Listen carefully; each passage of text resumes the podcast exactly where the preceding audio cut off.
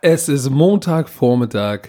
Björn Werner, a.k.a. Dizzy B, ist aggro. Es schneit draußen. Was? Es kann kein besseres Setting geben für eine neue Folge Football Bromance. Björn Werner, guten Morgen, was ist mit dir? Guten Morgen. Was hast du gesagt? Es schneit bei euch? Hier, dicke, fette Flocken. Echt? Bei uns? Ja, bei uns. Wir hatten gestern Hagel in Berlin. Ja, warum bist du aggro? Ja. Ach, schon okay. Willst du nicht drauf eingehen? Nein, gehen wir doch nicht drauf ein. So, wir haben so viel zu bequatschen und so viel Positives. Genau. Und so viele schöne Nachrichten und wie gesagt. Lass uns doch mit dem Schönsten gleich anfangen. Wir haben ja Fenerbahçe TV Konkurrenz gemacht. Ne? FBTV, auch bekannt unter Fenerbahçe TV für alle türkischen Fußballfans unter euch. Die haben uns das FBTV geklaut, deshalb, wir nennen unseren YouTube-Kanal Football Bromance TV, weil FBTV ist Fenerbahçe. Oh Gott, das war wieder ein Football Bromance Special für euch. Lass doch nochmal ganz kurz erklären, was wir damit erreichen wollen mit dem ganzen Football Bromance TV. Das wissen wir selber nicht, aber erzähl mal. Das wissen wir selber nicht, da hast du vollkommen recht, aber...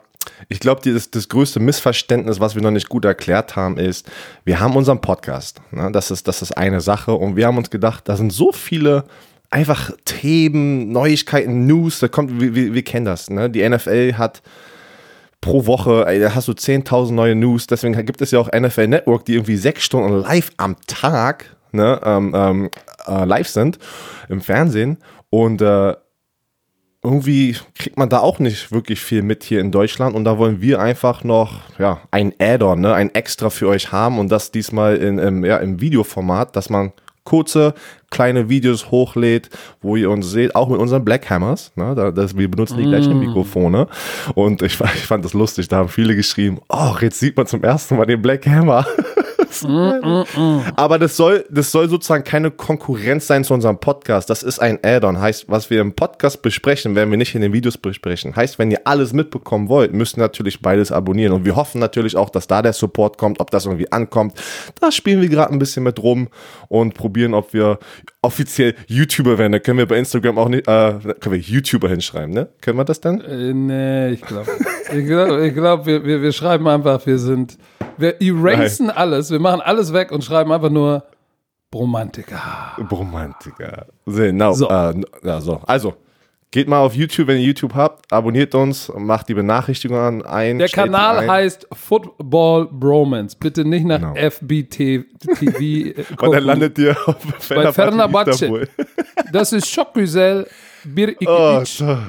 So, mehr kann ich auf Türkisch nicht. Tamam, ey. So, und Isholoshek.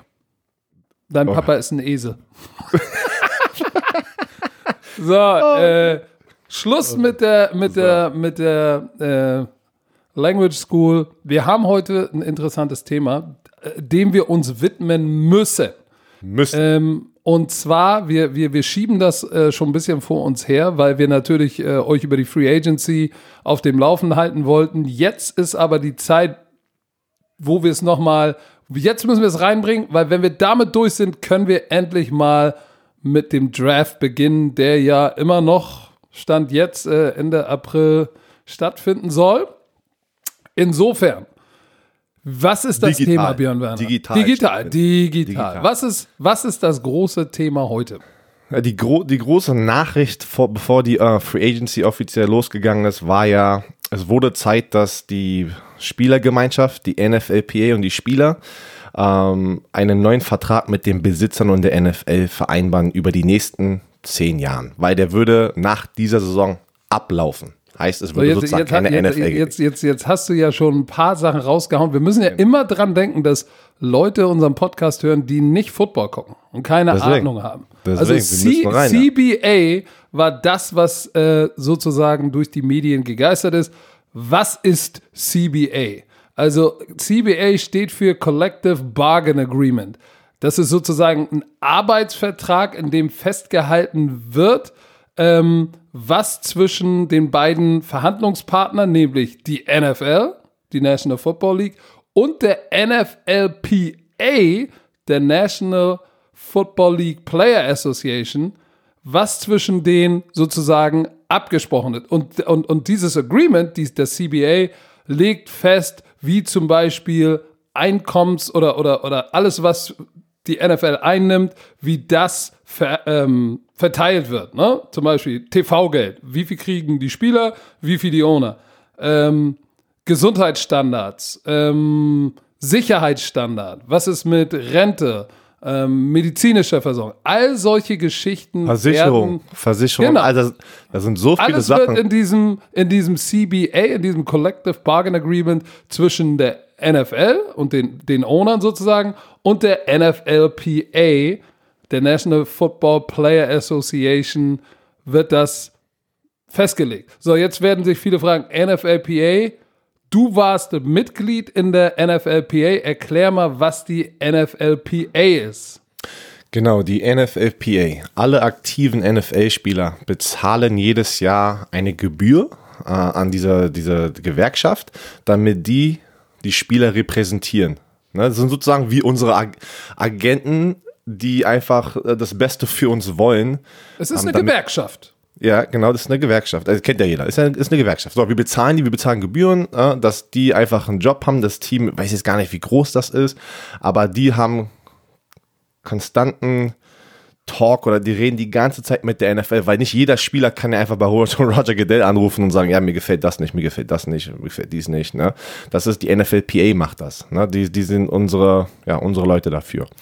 So. Okay, da gibt es Mitglieder sind die Active Player und Associate Members, das sind 2423 und dann noch 8751 Mitglieder, das sind sozusagen Former Player Members, die vertreten werden.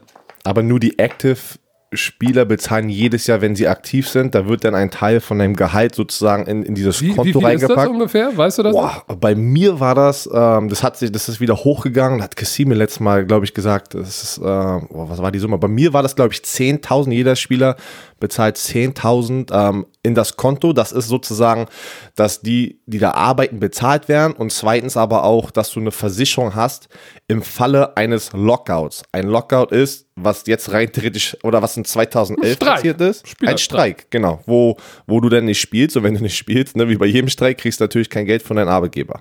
So, das waren um die 10.000 pro Jahr, wo ich gespielt hatte in 2013, 14, 15. Okay, dann lass uns. Ich glaube, das ist ein bisschen hochgegangen. Dazu fügen, es gibt einen Executive Director, das heißt, der heißt DeMaurice Smith. Und dann gibt es noch einen Präsidenten der NFL Player Association, der wurde neu gewählt neulich. JC Tretter ist der Center von den Browns. Und ich kenne ihn sogar sehr gut. Ich bin damals in 2013 oder 2013 habe ich mit ihm 8 Wochen lang bei der IMG Academy trainiert. Das ist ein sehr, sehr schlauer Junge. Der kam von Cornell University, glaube ich, also eine Ivy League Schule. Und das ist natürlich der perfekte Player Representative, wie man das nennt. Ne? Es soll auch ein Typ sein, der nicht sehr emotional sondern beide Seiten objektiv beleuchtet. Er hat natürlich noch sozusagen Executive Board, heißt das, glaube ich. Das sind 8 Mitglieder, die ihn beraten. Das ist Sam Acho, heißt er, glaube ich, der Linebacker von den Bucks. Ja. Acho. Lorenzo Alexander ist immer noch bei den Bills, er war lange bei den Bills. Thomas Morstead, der Panther. Richard Sherman, Michael Thomas, Ben Watson. Das ist sozusagen das Executive Committee und die Owner, die strukturieren so ein Collective Bargain Agreement, also die machen den Vertrag fertig, natürlich so, wie sie ihn haben wollen, präsentieren ihn diesem Exekutivkomitee, ne, mit JC Tretter als Präsidenten, dann DeMaurice Smith, der Executive Director und sein Board sozusagen, ne, von den eben genannten Spielern. Es sind insgesamt 8 Leute, die da, glaube ich, drin sitzen und die müssen dann abstimmen, nehmen wir das so an oder lehnen wir es ab, und wenn es angenommen wird, dann wird es den Spielern repräsentiert und die stimmen dann ab. Genau. Die machen sozusagen die wie nennt man das, Vorwahl, ne, ob das okay ist, dass wir unseren Spielern das präsentieren, und dann wird das ganz demokratisch, ne, unter den Spielern Ja, gewählt. Sagen wir ja oder sagen wir nein? So, pass auf.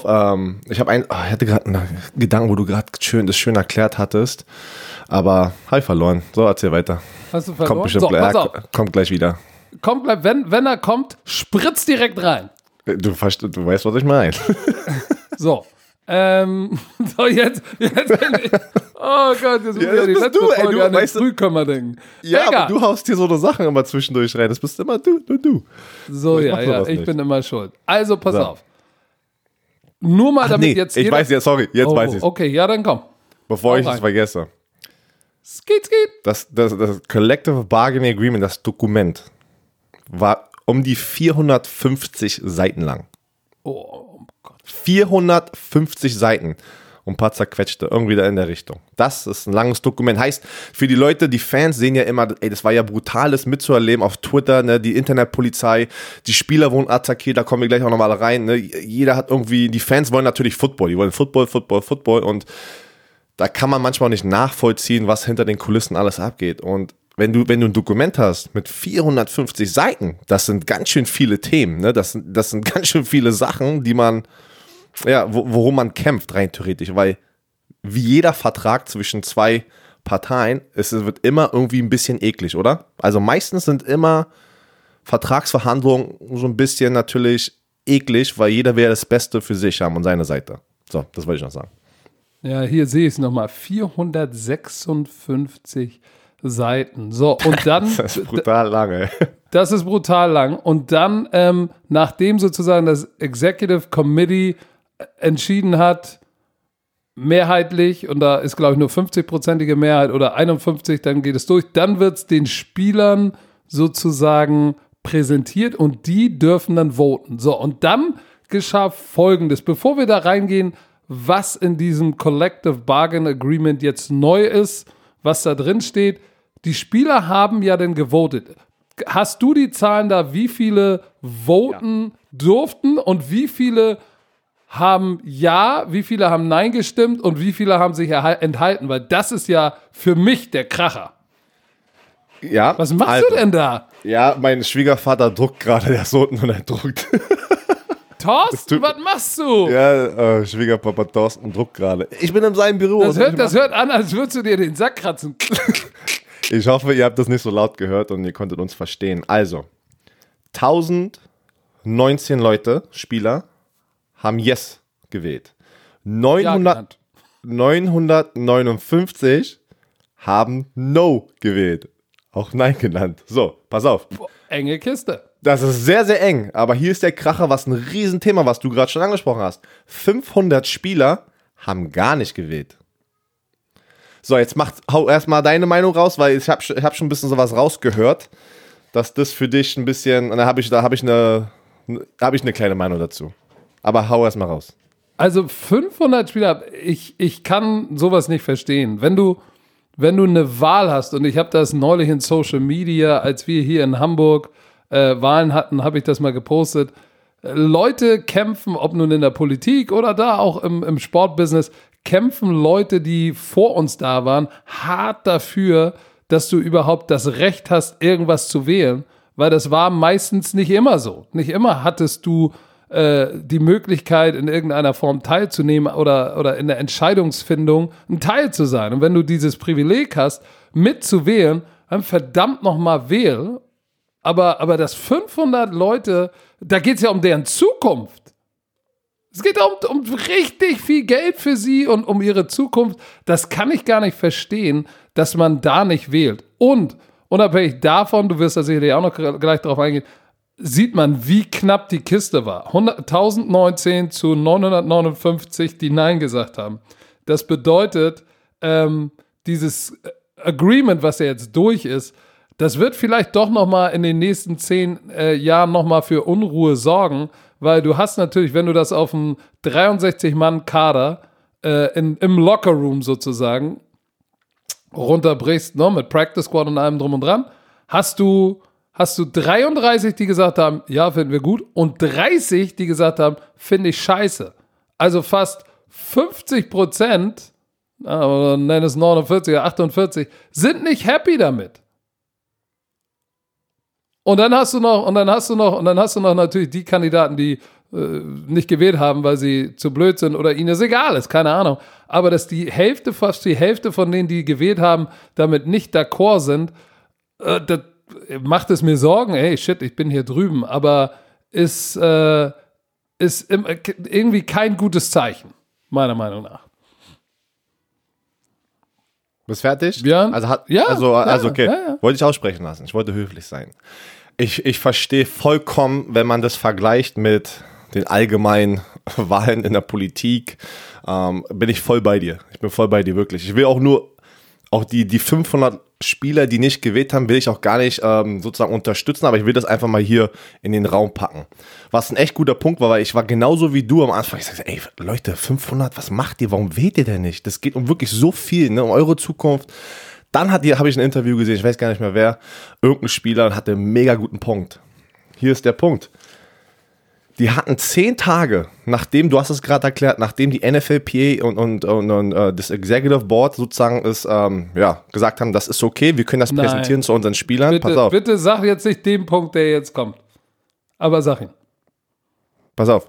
So. Die Spieler hatten dann zu einem Zeitpunkt das Dokument, 455 Seiten Dokument. Jetzt müssen wir uns aber auch in die NFL versetzen und wir wissen, wenn wir die ganzen Spieler sehen, ja, es geht immer um Sport, das sind nicht alles Politiker, das sind nicht alle Ivy League Graduates, da sind ein paar Spieler drin, die brauchen die Hilfe. Da sind ein paar Vollpfosten dabei. Genau, da müssen ein paar Spieler, junge Spieler, müssen an die Hand genommen werden und das muss denen sozusagen erklärt werden. Natürlich ist die ganzen Veteranen, wir haben ja auch gesehen, Aaron Rodgers, J.J. Watt, Richard Sherman, die haben ja alle öffentlich auf Twitter gesagt, nein zu diesem Deal. Das sind aber auch die Spieler, die schon lange in dem Business sind. Da kommen wir gleich nochmal hin. So, aber die 500, zurück zu den 500 Spielern, das war ein Dokument, was sehr, sehr lang ist. Das ist natürlich keine Ausrede, dass die nicht das irgendwie mit einem Team, die haben ja auch rein theoretisch Geld, ne? Die können ihre Anwälte, ihre Agenten darüber gehen lassen in einer kurzen Zeit und eine Antwort kriegen und sich da mit befassen. Aber da waren Spieler, die haben von der NFLPA die Zusammenfassung, was auch irgendwie 10 Seiten war, weil die meisten verstehen dieses Dokument ja gar nicht, weil das ein Business-Dokument, ein Vertrag ist. Da haben die meisten Spieler haben das erst bekommen, wo der Zeitraum, diese 10 Tage Zeitraum von den Wahlen angefangen hat, haben die erst die Zusammenfassung bekommen von der NFLPA. Das sind ja die, wir als Spieler sollen ja sozusagen auf unsere NFLPA hören, weil das ja unsere Union ist, ne, unsere Gewerkschaft und wir warten sozusagen, okay, was ist der nächste Schritt? So, die Wahlen gehen schon los und manche Spieler hatten noch gar nicht die Zusammenfassung und verstehen noch gar nicht, was diese CBA, wie die aussieht, ne?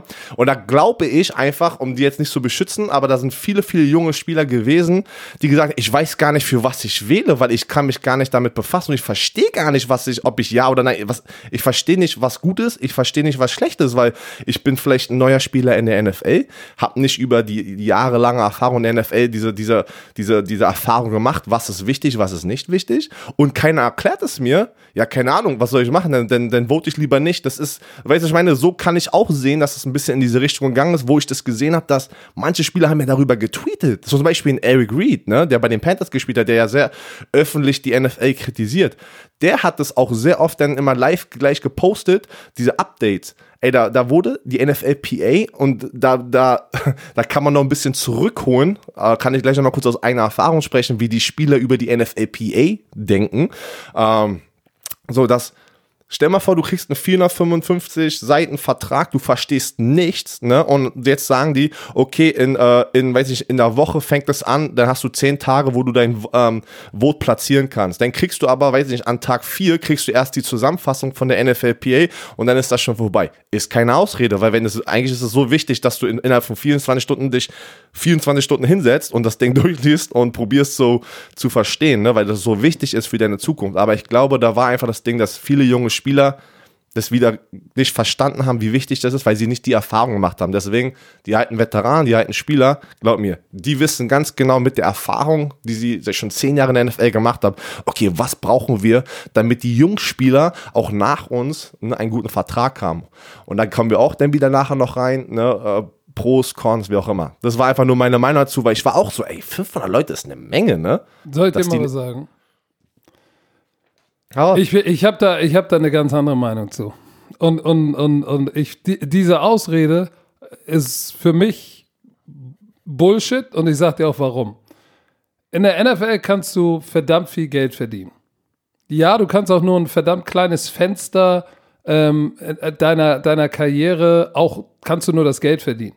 Aber du kannst, wenn du dich reinhängst, sowohl physisch als auch mental, kannst du so viel verdienen, dass du zumindest eine gute Basis hast für den Rest deines Lebens. Sprich, du kriegst durchs College, wenn du willst, eine kostenlose Ausbildung, ein Degree.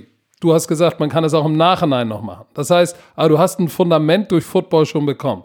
Dann spielst du in der NFL und kannst dir so viel verdienen, dass du sagen kannst, okay, ich habe in meiner Heimatstadt zumindest ein Haus bezahlt.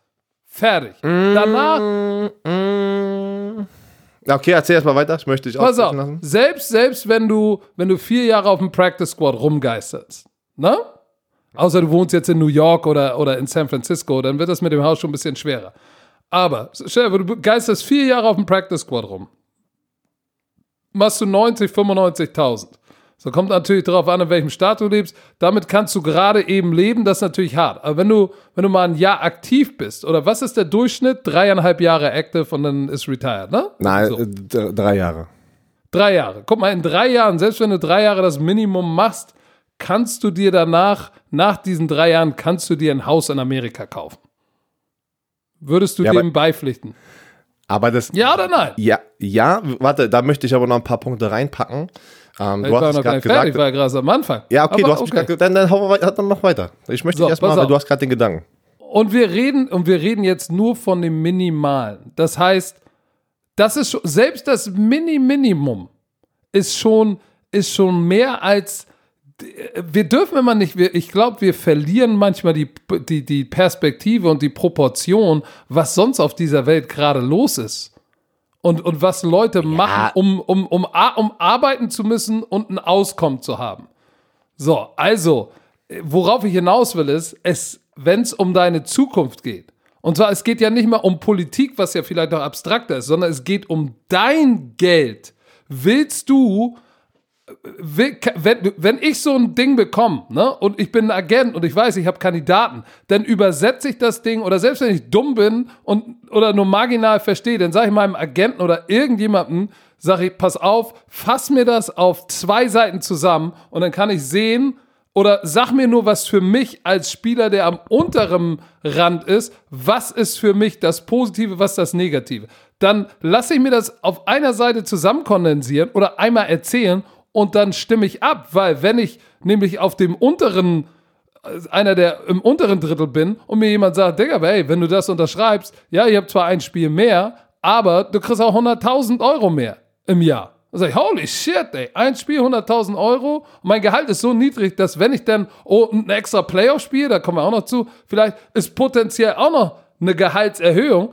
Ja, shit, ich nehme das eine Spiel und weniger Trainingseinheiten mehr und vielleicht ein Playoff-Spiel mehr, nehme ich alles mit, wenn ich 100.000 mehr verdienen kann, weil wenn ich in 3 Jahren da bin, ne, und vielleicht 100.000 mehr und einmal, 1-2 Mal Playoffs oder 3-mal Playoffs, dann habe ich nur damit, dass ich gewotet habe, könnte ich potenziell 300.000 und 3-mal Playoffs, 450.000 mehr in 3 Jahren, sage ich, shit, ich bin dafür.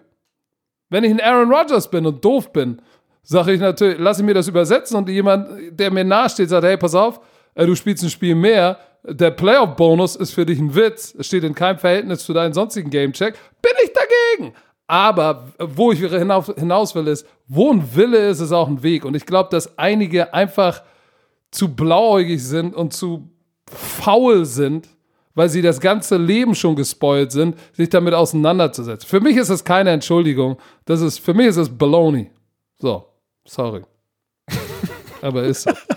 Also ich weiß auf jeden Fall, welchen Standpunkt du jetzt die restliche Folge hier hast. So, pass auf. Das soll ja auch, habe ich ja gesagt, das soll ja auch keine Ausrede sein. Aber ich wollte einfach nur mal das rauspacken. Man darf nicht vergessen, wenn du einen Vertrag machst, pass auf. Guck mal, pass mal auf. Du kriegst jetzt einen Vertrag wegen ProSieben. Ne, du hast einen Vertrag ProSieben. Auf einmal haut ProSieben dir... Und der ist verdammt lang. So, pass auf. Auf einmal, schicken dir das Ding rüber und das ist 435 oder 450 Seiten lang. Ne? Und dein Agent oder dein Anwalt oder wer auch immer, der nicht involviert war, über den jahrelangen Talk, ne, diese Diskussion, oder war nicht im Raum, der wieso auch meistens gar nicht die NFL versteht richtig, weil ich weiß, jeder, wir lesen alles da draußen, wir haben Experten im Fernsehen, wir tun so, als hätten wir Ahnung, aber am Ende des Tages, wir tun nur so, aber das Ding ist, die Spieler, die Erfahrung gesammelt haben, ist nochmal was ganz anderes, und die Besitzer, die Erfahrung gesammelt haben, und wenn die untereinander einen neuen Vertrag aushandeln wollen, das ist nochmal ganz anders, wenn wenn du deinem Anwalt sagst, ey, nimm mal das 450-Seiten-Dokument, hau das mal auf 2 Seiten. Kann ich dir garantieren, verstehst du immer noch nicht, um was es wirklich geht. Okay, weil da so einfach zu viele Sachen. Simple Frage. Du bist einer von denen, die nicht so viel verstehen. Du bist ein junger Spieler auf dem Roster. Hast deinen Rookie ja gerade hinter dir. Nimm dein Telefon in die Hand und ruft deinen Walter Payton Man of the Year. Hat jeder einen Nominee, das ist meistens ja einer der Smartest in der Community, was tut. Ruf den an und frag, ey, kannst du mir das erklären? Ruf deinen NFLPA-Vertreter an, der jedes Team hat, und sag, erklär mir das. Ist das schwer? Nein. Ich weiß, warte, pass auf. Ich weiß, wo du hingehst, aber wir kommen zu keiner. Ich bin ja, wie ich dir gesagt habe, ja, ich in der Situation hätte ich ja auch gesagt, ey, ich wäre die Person, ich würde niemals nicht in dieser Situation wählen gehen. Ich hätte alles dafür gemacht, damit ich das verstehe. Ich habe nur gesagt, ich wollte es mal rauspacken, weil das war ein interessanter Punkt, was dieser eine Spieler gesagt hat. Da hinten schon wieder bei dir rum.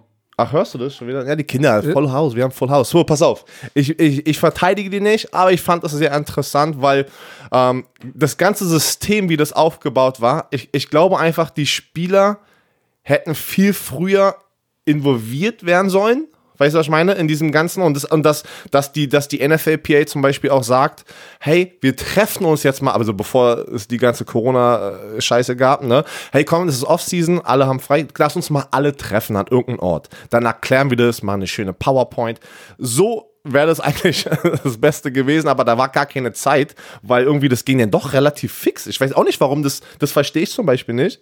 Die Besitzer haben eine Entscheidung gemacht, sozusagen, so finden wir das schön, hier NFLPA, Executive Board, ja okay, boom, ja, Spieler müssen sofort innerhalb von weiß ich wie vielen, ich glaube, das waren 2 Wochen oder sowas, voten zu Ende. Also ich fand das schon so wichtig, wie dieses Dokument ist, fand ich, die Zeit war gar nicht da, das zu verstehen, hundertprozentig, damit jeder, dass wir auch die dummen Spieler erreichen. Verstehst du, was ich meine? Das ist einfach nur mein Punkt. Aber lass weitergehen, weil sonst kommen wir nicht mal annähernd durch das Ding hier. Nein, wir müssen auch erstmal erklären, was ist denn jetzt in diesem Collective Bargain Agreement, was ist da neu, oder andersrum, wir können ja jetzt die 456 Seiten nicht aufklappern, aber wir können einmal erklären, was hat sich geändert. Zum Beispiel von der Saisonstruktur. Ne? Und wir gehen jetzt das einfach nur, liebe Leute, einmal durch, wir gehen später dann noch darauf ein. Einmal die Saisonstruktur, und Björn Werner, intervenier, wenn ich irgendwas ausgelassen habe oder wenn du meinst, du musst was addieren. Genau, weil Bromantiker, 2020. Weil Bromantiker, da sind so viele Informationen, auch wenn wir uns das 10.000 Mal durchlesen, kann man ab und zu mal was vergessen, eine wichtige Information, also seid nicht böse. Wir probieren uns gegenseitig nicht, hier. Nein, dann darfst du dich kein Experte nennen, darfst du nicht im Fernsehen sitzen. Ich bin kein Experte, ich habe gesagt, ich weiß auch nicht, warum ich hier sitze, ich weiß auch nicht, warum ich im Fernsehen sitze, ich habe keine Ahnung. Ja, weil du ein gestopfter ehemaliger Spieler bist. Ja, shit. So, komm, also, Saisonstruktur unter dem neuen Collective Bargain Agreement hat sich wie folgt verändert in diesem neuen Vertrag. 2020, kommende Saison, gibt es 16 Spiele, aber die Playoffs werden von 12 auf 14 Teams aufgestockt. Belassen wir dabei. Korrekt so, richtig? Korrekt. In 2021 Warte. Oh, Digga, zweiter Satz direkt gebimst. Du weißt, Hashtag Frühkomma, was aber noch wichtig ist, was sich geändert hat in der Struktur, nur das eins gerankte Team kriegt eine Bye-Week. Heißt, wir haben ein Spiel mehr in der Wildcard in der ersten Woche der Playoffs. So, boom. Weiter geht's. Okay. 21. Hat die NFL die Option, die reguläre Saison von 16 auf 17 Spiele zu erhöhen. Wenn das passieren sollte, bekommt jedes Team anstatt des vierten Preseason-Spiels eine extra Bye-Week. So. Korrekt. Macht Sinn. Jeder verstanden. Was hat sich noch verändert? Was zum Beispiel diesen Revenue-Split betrifft. Ihr hört schon, ihr merkt schon, wir haben uns strukturiert. Revenue-Split, erklär mal zum ersten Mal, was ist Revenue-Split? Na, das ganze Geld sozusagen, was reinkommt, was die NFL verdient, mit Spielen, Ticket Sales, Merchandise, TV, da wird ein Split gemacht. Ne? Wie viel kriegen die Spieler und wie viel kriegen die Besitzer? Bisher war es so, und es wird auch 2020 noch so sein, wenn mich nicht alles täuscht, dass die Spieler von dem großen Kuchen 47% bekommen und die Owner 53%. Ab 2021 bekommen die Spieler 48% und die Owner 52%. Obendrauf, wenn die Spiele sozusagen von 16 auf 17 hochgehen und die TV-Einnahmen oder überhaupt diese Einnahmen durch TV-Verträge zum Beispiel 60% Erhöhung haben, springt das Revenue Share, also der Anteil für die Spieler von 48 auf 48,5% und wenn es mehr als 120% sich erhöht, sogar bis zu 48,8%. So, da kann jetzt jemand sagen, oh, Digga, von 47, 1,8% hoch, ist ja nicht viel. Wir reden hier von 5 Milliarden, da sind, oder mehr, glaube ich sogar, da sind natürlich 1,8% gigantisch viel Geld. Aber das ist der Revenue Split. Habe ich irgendwas vergessen? Nein, das war erstmal gut. Man kann jetzt nochmal kurz als Beispiel benutzen für dieses Jahr. Das werden 2 extra Playoff-Spiele sozusagen im Fernsehen geben und das macht der NFL ungefähr 150 Millionen. Heißt für dieses Jahr werden ja 2 extra Spiele gespielt in den Playoffs oder 2 TV-Spiele mehr. Das heißt, die Spieler kriegen dann auch wieder zurück von den 150 ihre 47%. So, sagen wir 70 Millionen. Nur 70 Millionen mehr für die Spieler durch die 2 Extraspiele. Lass uns über, wo wir bei den Spielern sind, was hat sich noch geändert? Spielergehälter. Oh. Kann ich? Achso, okay, nee, super. Mach weiter. Spielergehälter. So. Auf jeden Fall eine sofortige Erhöhung der Minimumgehälter, ne? Und ja. Zwar, ich glaube, dieses Jahr oder gleich 20 sind es, glaube ich, $90,000 mehr Minimumgehalt. 20% Erhöhung, weil das Minimum für einen Rookie-Spieler, der reinkommt, ist ja niedriger als für einen, jedes Jahr, da gibt es eine Tabelle, hat einen Minimumvertrag, was ja höher ist. Heißt aber immer 20%, egal welches Jahr du bist, wenn du einen Minimumvertrag hast. Was ungefähr ja, 60% der NFL-Spieler sind, Minimumverträge. Weil Leute denken ja immer, dass jeder Drew Brees geht. Jeder sagt ja immer, Drew Brees. Wir sehen immer natürlich die großen Spieler, die unglaublich viel verdienen, aber 60, 65, ich habe jetzt zweimal auch noch 63, also keiner weiß hundertprozentig wie, aber in der Range, ne, in der Richtung, sind das aber Minimum. Aber lass uns doch mal sagen, Minimum 500.000, so, jetzt ist Increase, was hast du gesagt, 20%, ne? Dieses Jahr ist 510, es wäre 510.000 für den Rookie-Spieler und jetzt 20% drauf, sind 600. 100.000 mehr? Genau, 610. 100.000 mehr. So, das ist ja schon mal ein dicker Hund, für, wenn du ein Minimum-Spieler bist, ne? 100.000, 20% Gehaltserhöhung? Shit, das ist schon mal nicht schlecht. Okay, was ist noch in der CBA? Bis 2029, also kurz bevor die nächste CBA verhandelt wird, soll das Minimum-Salary bei 1 Million US-Dollar sein. Das heißt, das ist dann von letzten Jahr bis dahin 100% Erhöhung. Ne? Das ist schon nicht schlecht. Knapp 100%. So. Und alle Spieler, die jetzt noch unter so einem League-Minimum oder die einen Vertrag haben, der über Minimum-Vertrag ist, werden durch dieses neue CBA 1/17 ihres Gehaltes noch dazu bekommen, wenn die NFL von 16 auf 17 Spielen geht. Habe ich das so richtig gesagt? Ja. Herr Werner. Gut, das ist also das Neue in der CBA, was die Spieler betrifft. Drogen. Drug Policies. Haben sich auch geändert. So, also, wenn du einmal wirst du für Marihuana nur noch getestet.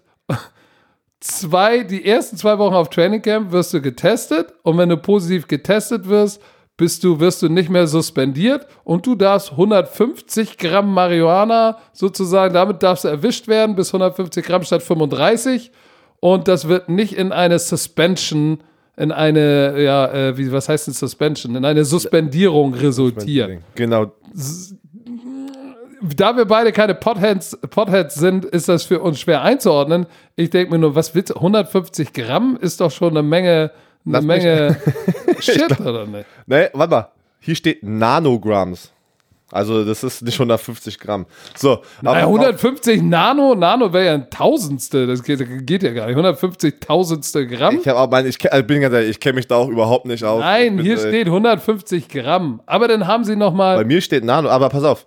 Man kann ja mal kurz erklären, wie es davor war, ne? Weil das ist ja auch mal interessant zu sehen. Das ist leider ein Riesengewinn für viele Spieler, ne? Weil es war ja so, es gibt 2 verschiedene Tests in der NFL. Du hast den Performance Enhancing Drug, das sind, Steroide, irgendwas. Die dir helfen, besser zu performen. Genau, also, und dann hast du die Street Drugs, ne? Das sind die ganzen, Marihuana, Gras, Koks und den ganzen Quatsch, ne? Das sind 2 verschiedene Tests. Den PED-Test, Performance Enhancing Drug Test, der kann jederzeit übers ganze Jahr passieren. Auch wenn du irgendwo im Urlaub bist, musst du erreichbar sein. Da gibt es eine Website, du musst immer up to date sein mit deiner Adresse, deiner Meldeadresse. So wie die NADA hier drüben in Deutschland. Genau, so. Das ist der Test, der kann jederzeit passieren. Der Street Drug, also für Gras und das andere ganze Zeug da, das war auch hier vor dieser neuen CBA, war das immer ein 4 Wochen Zeitfenster und das hat angefangen mit dem ersten Tag im Trainingslager. Heißt, die ganzen Jungs, die dann immer doch positiv dafür getestet worden sind, konnten es nicht schaffen, den Joint für 4 Wochen lang wegzupacken. Ja, das war für mich immer schon das Krasseste, weil ich nicht verstehen konnte. Ja, aber doch auch ein bisschen davor, weil du kannst das ja auch noch im Nachhinein ein bisschen. Ja, genau, ein bisschen davor, ne? So, pass auf. Das war dann immer so, wir sind im Trainingscamp, ne? Jeden Abend haben wir dann in unserem Dorm oder Hotel, haben wir dann eine Station und du kriegst an dem Tag sozusagen, nach dem letzten Meeting, sagen die, okay, Werner, Zoome, bla bla bla, bitte Drug-Testing. Heißt, in den 4 Wochen weißt du natürlich nicht, welchen Tag, aber du kannst es runterholen auf 4 Wochen, ja? Oder sag mal 5 Wochen. Warum redest du jetzt schon wieder von runterholen? Runterbrechen. Hör doch mal auf. Hör doch mal auf. Komm, hör mal auf. Hör auf mit diesen ganzen... Wir sind gerade hier voll seriös, ne? Pass auf. Ja, deshalb müssen wir ab und zu mal ein bisschen Corona-Wahnsinn da reinspielen. Genau, pass auf. Oh Gott, ey. So, pass auf. Dann... war das immer so, dass wir machen den Drogentest, ne? Da haben wir einen kleinen, so einen Becher, das ist nur so, wie nennt man das hier denn? Urintest, genau, Urintest. Wie in Amerika haben wir es mal Pisstest genannt. Kannst du ja auch Pisstest nennen. Okay, dann weiß ich auch Pisstest.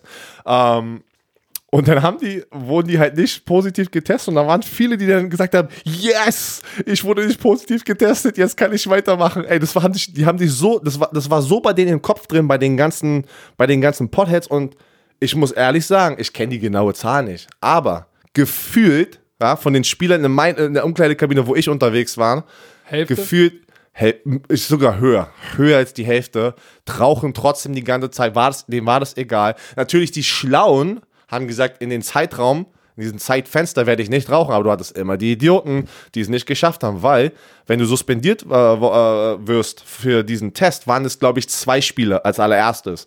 2 Spiele von 17 Wochen sozusagen, das sind, wenn du 1 Million verdienst, kriegst du ja, und wird dein Gehalt auf die 17 Wochen aufgeteilt und da rechnen wir jetzt 2 Spiele weg, wenn du suspendiert wirst, kriegst du auch das Geld nicht für die 2 Spiele.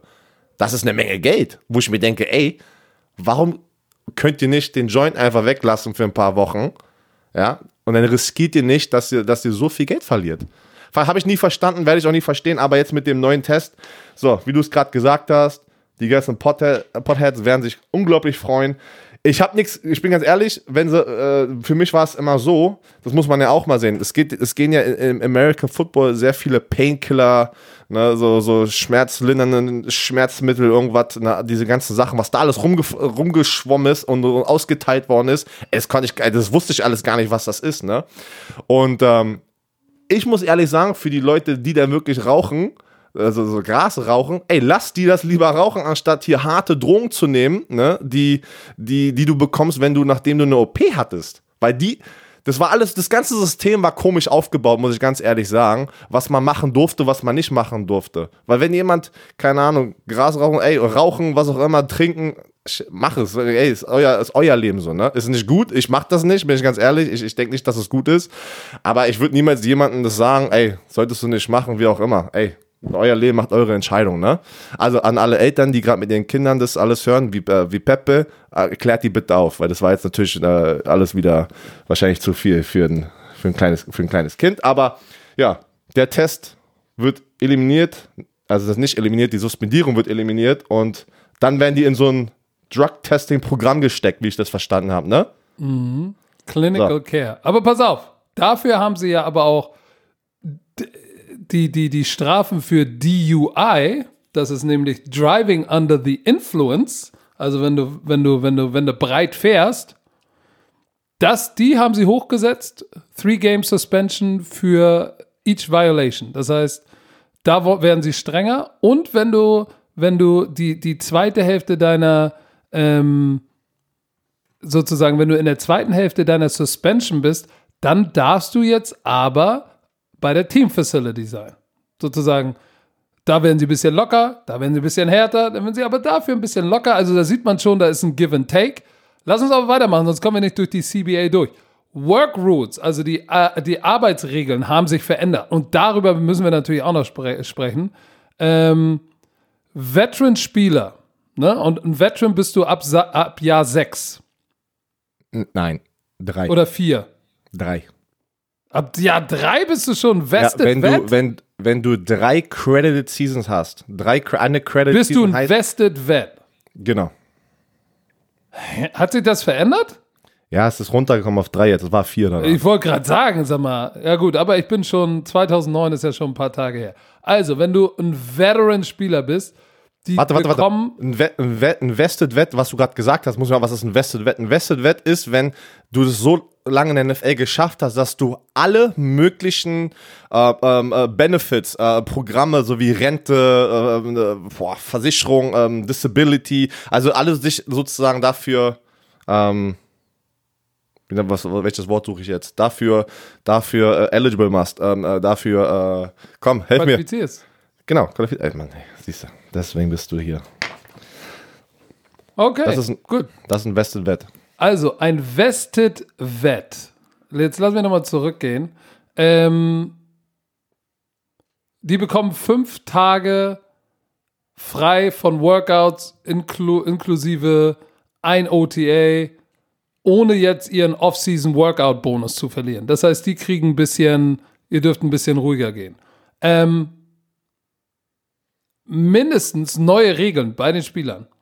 Mindestens 3 Tage frei nach einem Thursday-Game. Das heißt, wenn du Thursday spielst, hast du den Donnerstag frei, den Freitag frei, den Samstag frei und den Sonntag frei und darfst erst Montag wieder ins Facility kommen. Nach einem Thursday-Night-Game darfst du erst Montag wieder ins Facility kommen. So. Das ist nice. Das hat zum Beispiel... Das habe ich gar nicht gelesen hier in den ganzen Dokumenten, ey. Guck mal, der schwarze Bruder hat sich vorbereitet, weil es gibt ja einige da draußen, sagen, wir machen nur einen Quatsch-Podcast. Na, don't shit yourself. Egal. Maximum 12 Stunden darf ein Spieler im Team-Facility sein, pro Tag. So, das finde ich zum Beispiel ist schon wieder interessant, weil 12 Stunden... Pass auf, kommst um 7 rein und darfst höchstens bis um 7 Uhr abends bleiben. So, jetzt sollten sich mal, vielleicht haben wir ein paar Fußballprofis, die sich das anhören. Hört euch das mal an. Maximum 12 Stunden. So. Maximum. Aber das wird ja keiner, das nimmt kaum jemand in die Hand, aber nach 12 Stunden müssen sie weg sein. Aber das, ist, das zählt auch für die Leute, die ja extra machen, ne? Da sind ja viele Spieler, die dann auch wirklich in der Facility manchmal leben und weil die, keine Ahnung, haben entweder keine Familie oder die Familie ist an einem anderen Ort noch, weil der gerade dorthin gekommen ist und die wollen ja das Playbook lernen, wie auch immer. Heißt, das wird ausgeräumt, heißt, die müssen raus. Die können auch nicht länger bleiben.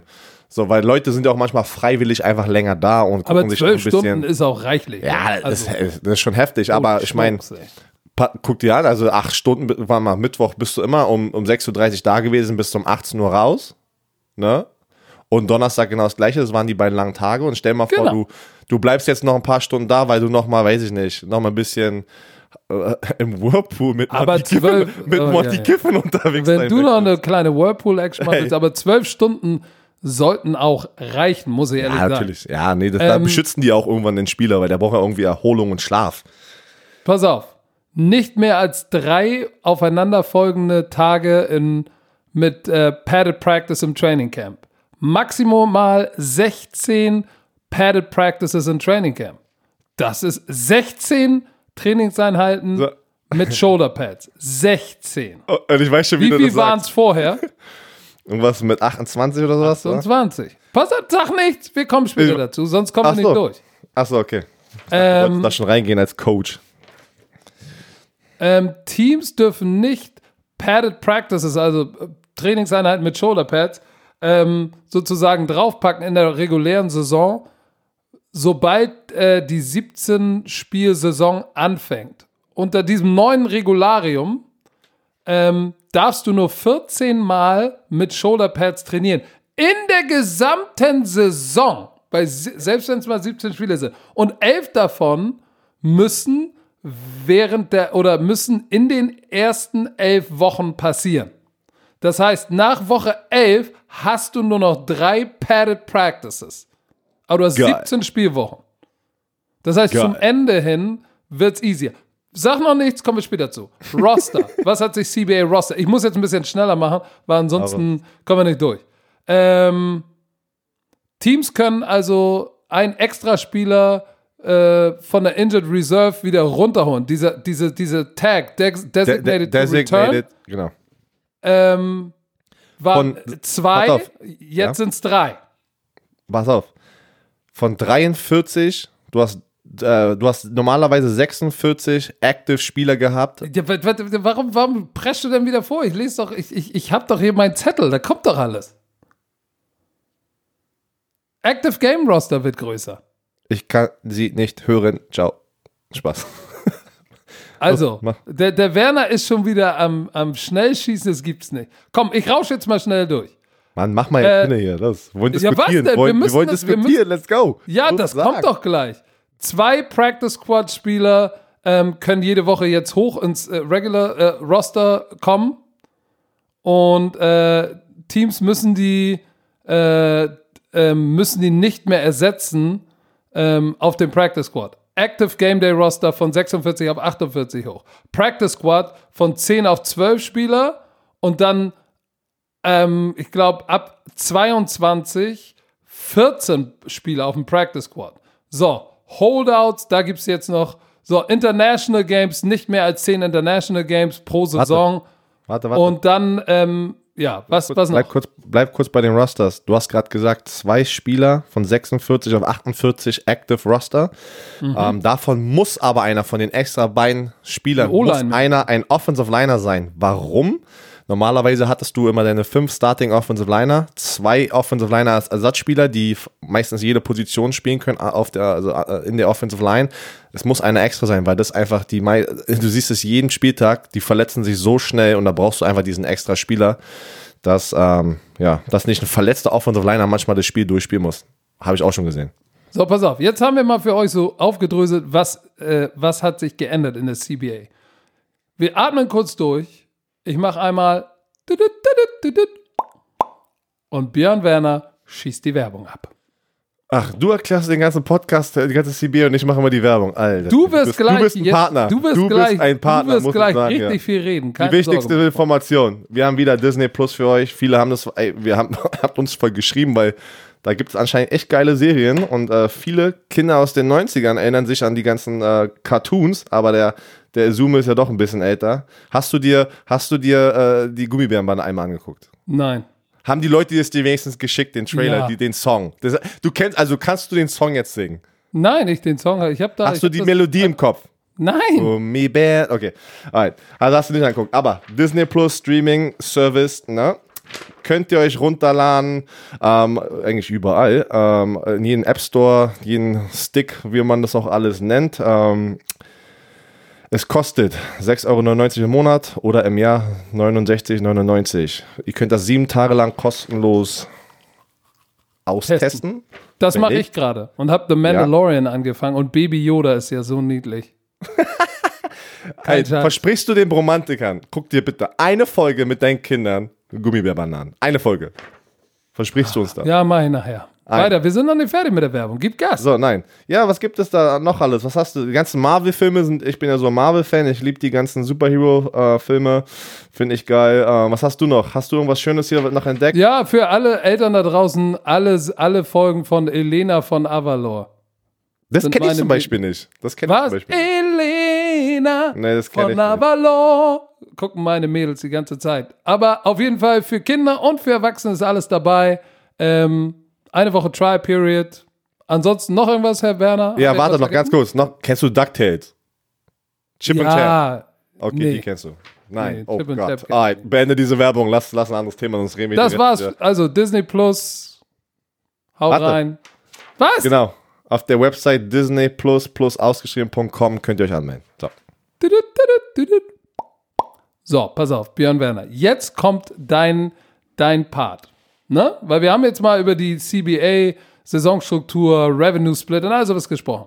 Jetzt lass uns mal darüber sprechen, was bedeutet denn das für die, was das für die Fans bedeutet, ist klar.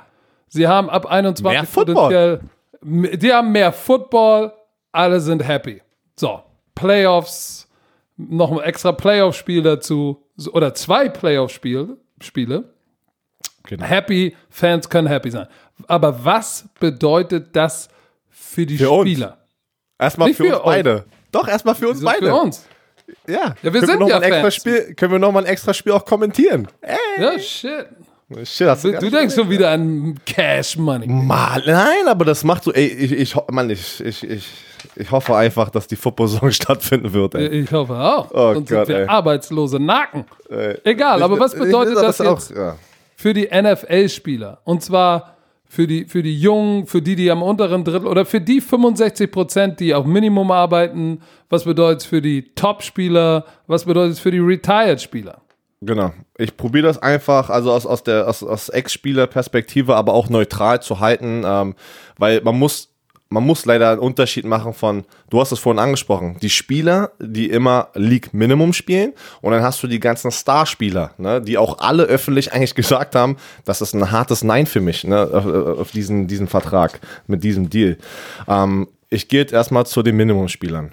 Die Spieler, die Minimum spielen, gerade in die NFL gekommen sind, ist dieser Deal einfach top erstmal in diesem Moment, ne? Weil sie sehen natürlich, wie du es gesagt hast, 20% Increase, ne? Erhöhung von einem Gehalt, das ist natürlich schon echt Bombe, ne? Und das geht auch immer weiter hoch, wie du es gesagt hattest. So, erstmal da richtig schön. Das Ding ist, die NFL, die Besitzer wussten natürlich, dass die meiste Anzahl an Spieler sind League-Minimum-Spieler. Und wenn wir sie glücklich machen, werden wir das sehr wahrscheinlich schaffen, dass dieser Deal durchkommt. Weil, wie gesagt, in jeder Vertragsverhandlung ist ein Geben und Nehmen. Ne? Du wirst nicht eine Seite...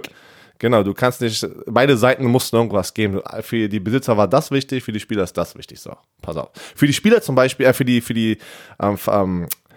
die Owners, die Besitzer, war es ein Muss. Aber warte, bevor du dahin kommst. Du hast jetzt gesagt, für die 65% ist es ein guter Deal. Ist es ein guter Deal. Warum genau, ist es scheiße für die Aaron Rodgers, für die Superstars? So, pass auf. Erstmal noch bei den League Minimums. Wenn sie halt nur den Durchschnitt erreichen, 3 Jahre und sind fertig, war das ein guter Deal. Hier ist jetzt die Sache, wenn sie wachsen und sie sind gut und sie bleiben in der NFL, ne? Dann kommen die irgendwann wir sind Westwett, wir sind Starspieler, ne?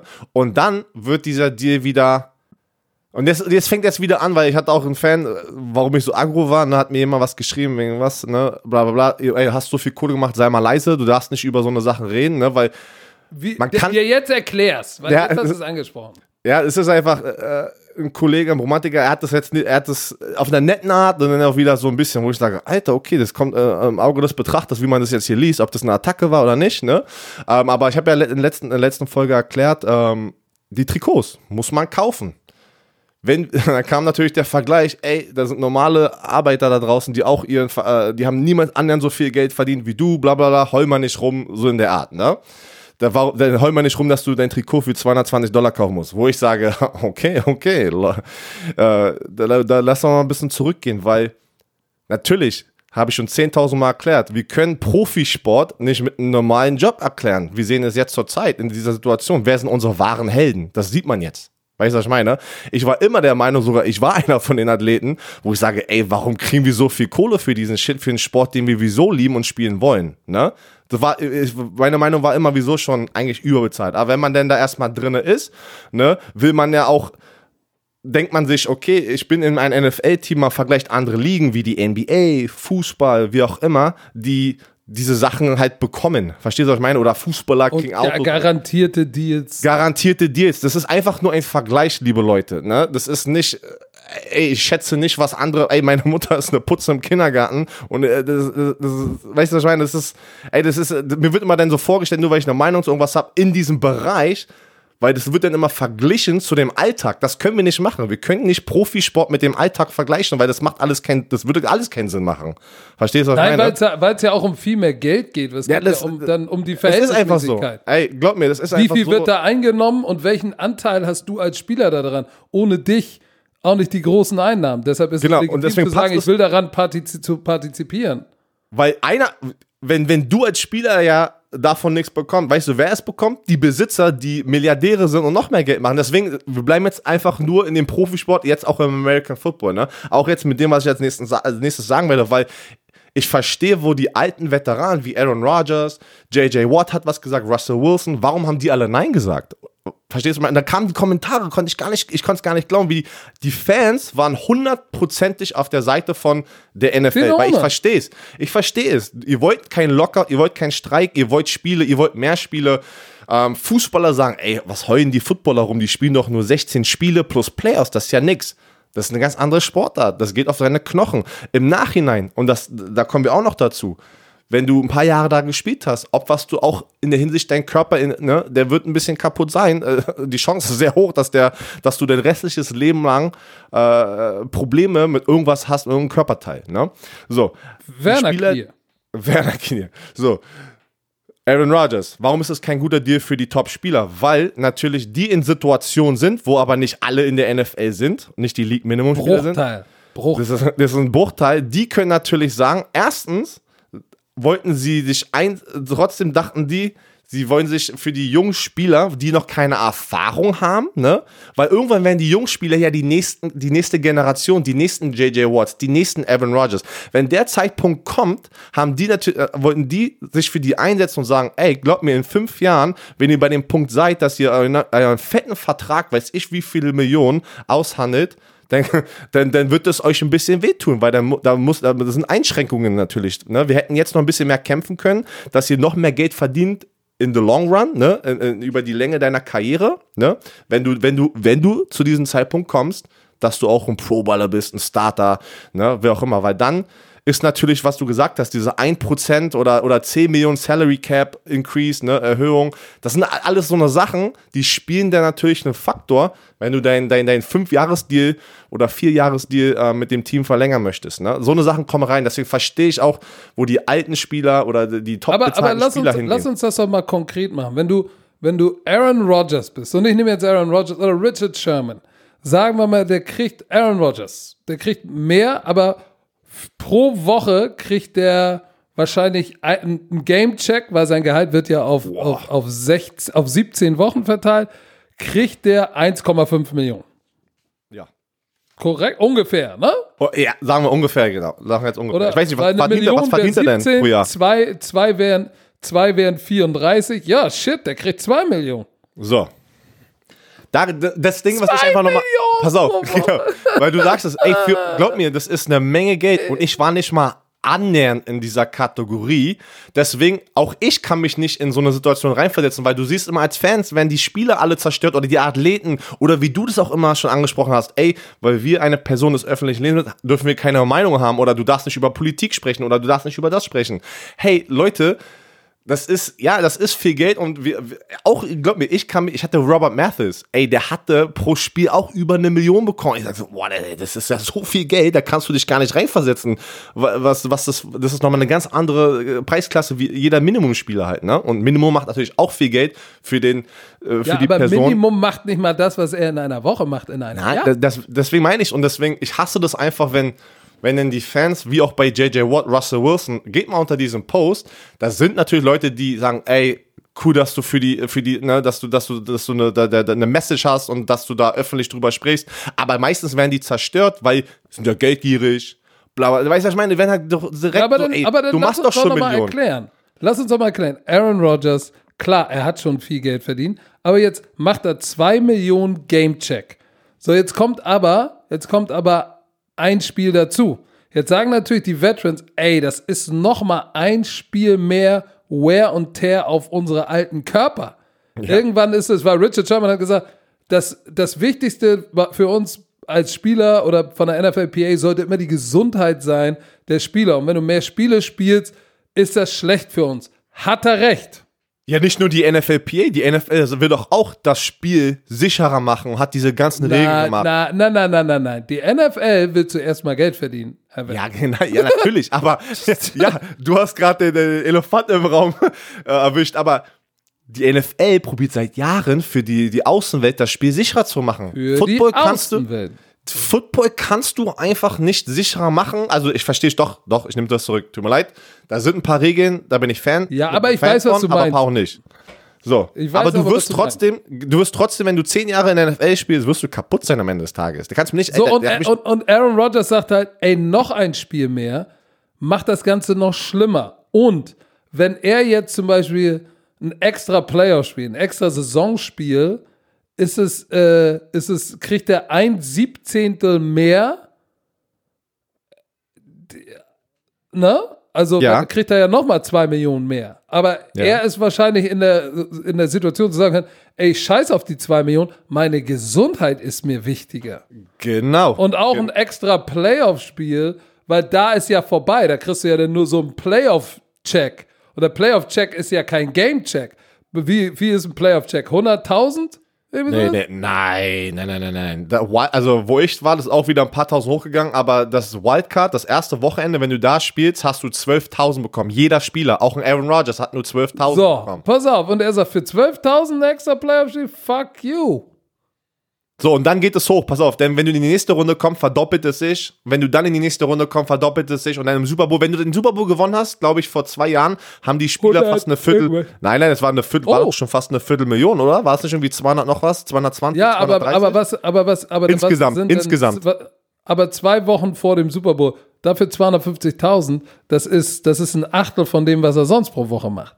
Insofern ja, genau, sind für ihn mehr Spiele gänzlich uninteressant, weil er natürlich den Luxus hat, auch zu sagen, ey, meine Gesundheit ist mir wichtiger. Na, vor allem ein Regular-Season-Spiel, wo es ja dann, ey, was macht einen Unterschied? Ein Regular-Season-Spiel für die Spieler eigentlich so oder den Rekord, macht ja so an sich keinen Unterschied. Das ist einfach, die Besitzer wollten es unbedingt haben. Da war kein Wenn und Aber. Die Besitzer haben gesagt, nein, wir wollen es so und jetzt müsst ihr uns sagen, sozusagen, was wollt ihr dafür haben? So fing der Deal ja an. Die Spieler hatten noch nicht mal irgendwie eine Voice, in dem, ey, können wir ein Spiel mehr oder weniger, wie auch immer. Aber dafür haben sie jetzt was bekommen, was du schon angesprochen hast. Weniger Trainingseinheiten, ein Preseason-Spiel weg, das letzte Preseason-Spiel, aber für die Leute da draußen. Wenn sie zum 17. Spiel kommen. Genau, also es ist nicht dieses Jahr, das kann Anfang nächstes Jahr. Sie müssen sich entscheiden. Sie haben bis 2023 haben sie Zeit, sich dafür zu entscheiden. Sie wissen halt noch nicht, wie das System aussehen wird, wenn sie 17 reguläre Saisonspiele haben, weil ungerade Zahl, ne? Genau, eine ungerade Zahl. Wer kriegt denn ein Heimspiel mehr, wer kriegt ein Heimspiel weniger? Jetzt pass wieder auf. Als Fan, okay, du hast was. Ich muss da einmal zwischensknetzen. Hau rein. Das ist ja auch das, was die Veterans sagen. Ey, pass auf, lasst uns doch nicht jetzt die NFL einen 17. Spieltag unterjubeln, weil dann werden sie nämlich, das nächste ist zu sagen, das mit dem 17. und ungerade, wir brauchen einen 18. Da haben sie ja angefangen. Sie hatten ja mit 18 angefangen, weil sie wussten, wenn sie mit 18 anfangen, kriegen wir 17. So, und sie werden über kurz oder lang, wenn du Ja zu 17 sagst, werden sie 18 auch versuchen durchzudrücken. Das ist das, wo die älteren Spieler und die Veterans sagen natürlich, deshalb schon mal nein. Aber die haben natürlich den finanziellen Luxus, auch zu sagen, interessiert mich nicht. Die große Mehrheit, die 2/3 Mehrheit geht natürlich frei nach dem Motto, lieber den Spatz in der Hand als die Taube auf dem Dach. Alter Schwede. So, ja, und jetzt kommen wir mal weiter dazu, weil wir sind schon über eine Stunde, Herr Werner, aber wir kämpfen uns jetzt durch, ist mir scheißegal. Was bedeutet das für Coaches? Die Arschkarte. Für Coaches ist das absolut kacke, weil weniger Trainingseinheiten mit weniger Pads heißt, du kannst das Training nicht mehr so gestalten, wie du es gewohnt bist. Die Coaches haben ja jetzt schon gemeckert, also wo ich noch in der NFL war, haben die Coaches ja mit der alten CBA, weil, haben wir das überhaupt gesagt, eine CBA ist 10 Jahre? Haben wir das am Anfang gesagt? Ja, 10 Jahre. Okay, und ich weiß es nicht, aber ich glaube ja. Das ist 10 Jahre. Dadurch, dass sie das aber jetzt schon angenommen haben, ein Jahr früher, als wenn der alte Vertrag abläuft, ist es sozusagen 11 Jahre jetzt, ne? 11. Richtig. So, richtig. Pass auf. Und die Coaches haben ja schon gemerkt, wo ich in der NFL war, weil die sagen, ihr seid alle soft geworden, ne? Weil damals konntest du Tour-Day, also zweimal am Tag Training haben, volle Pässe, da gab es keine Regeln. Ich kenn's noch. Ja, ich weiß, pass auf, da gab es keine Regeln und da, runter auf 28 Padded Practice. Was heißt Padded Practice? Helm, Schulterpads ist ein Padded Practice. Ohne Knie- und Hip-Pads. Genau. Nur Helm und Schulterpads. Wir Spieler, ne, die kaputt sind und wie auch immer, kämpfen natürlich. Oh, das Spiel macht, guck mal, ein Spiel macht mega Spaß, ne? Wenn du ein Ersatzspieler bist, hoffst du natürlich reinzukommen, dann hast du deine 10 bis 15 Snaps, Special Teams und die Starter natürlich wollen auch spielen, aber die spielen ja viel, viel mehr. Heißt, ein Aaron Rodgers, der jedes Jahr, jedes Spiel 60 bis 70, 80 Snaps pro Spiel spielt, hat natürlich eine ganz andere Auslastung auf den Körper, ne? Ein Wear and Tear, wie man das nennt, als ein Ersatzspieler, ein junger Spieler. So. Und deswegen wollen die natürlich weniger Training. Ja, pass auf. Schon wieder bei den Spielern. Ich weiß, ich komme mal zurück. Deswegen wollten die natürlich weniger Training. Die Coaches sagen, ey, mit weniger Training kann ich aber meine Jungs gar nicht so gut ausbilden, wie ich das gewohnt bin. Und da denken die natürlich, dass die Probleme haben werden, dass Leute einfach nicht die Plays verstehen, erzähl du bist ein Coach, du hast vorhin schon, wenn du ein Coach bist in der NFL, würdest du diesen Deal, also diesen Teil von diesem Deal lieben oder nicht lieben? Ja, am Ende des Tages hast du ja gar keine Wahl, ob du ihn liebst oder nicht. Du musst ja damit leben. Dieses Lachen, ey. Du musst ja damit leben. Das Problem, was du hast, ist natürlich, du hast es schon gesagt, von 28 Padded Practices im Training Camp auf 16.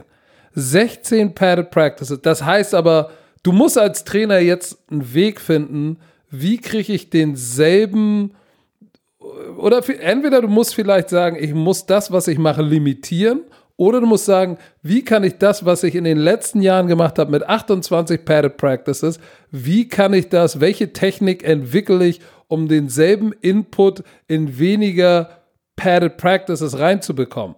So, ich würde sagen, das muss dich zum besseren Trainer und zum besseren Kommunikator machen. Weil jetzt geht es darum, wie kriege ich in weniger Zeit Padded Practice, weil du kannst ja immer noch in Shells trainieren, ne? Und Walkthroughs.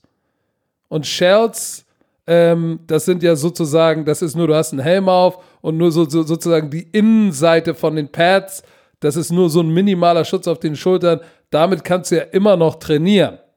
So, du kannst jetzt nicht mehr so hart bang, wie du es noch in den 2010ern oder davor gemacht hast, als also ich noch da war. Also kannst aber du musst krass bang, ja? Genau, ich weiß, worauf du hinaus willst. Aber du musst jetzt einen Weg finden, du musst ein besserer Kommunikator werden. Also ich glaube, das wird eine Herausforderung für viele Trainer sein und da wird sich jetzt auch rausstellen, was mit dem Trainerbusiness als solches passiert.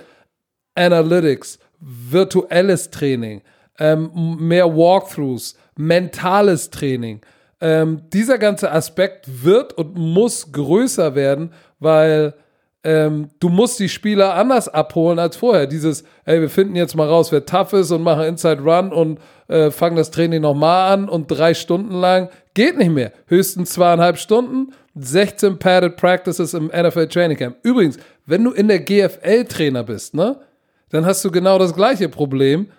Nur, da haben wir, ich glaube, wir haben bei den Amazon Pirates auch mal gerechnet, wie viele Trainingseinheiten haben wir, bevor wir das erste Spiel spielen.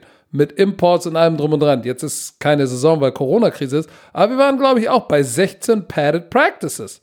Das ist verdammt wenig. Das heißt, dein Implementation-Plan, den musst du strikt einhalten und du musst Prioritäten setzen. Was willst du implementieren, was nicht? In der NFL hast du natürlich noch Walkthroughs und Meetings. Das heißt, du musst mehr mental machen. Und ich glaube, das ist der größte Veränderung für Trainer, dass sie jetzt auch ihre Philosophie abändern müssen und sagen, okay, was mache ich mit Game Analytics? Was mache ich virtuell?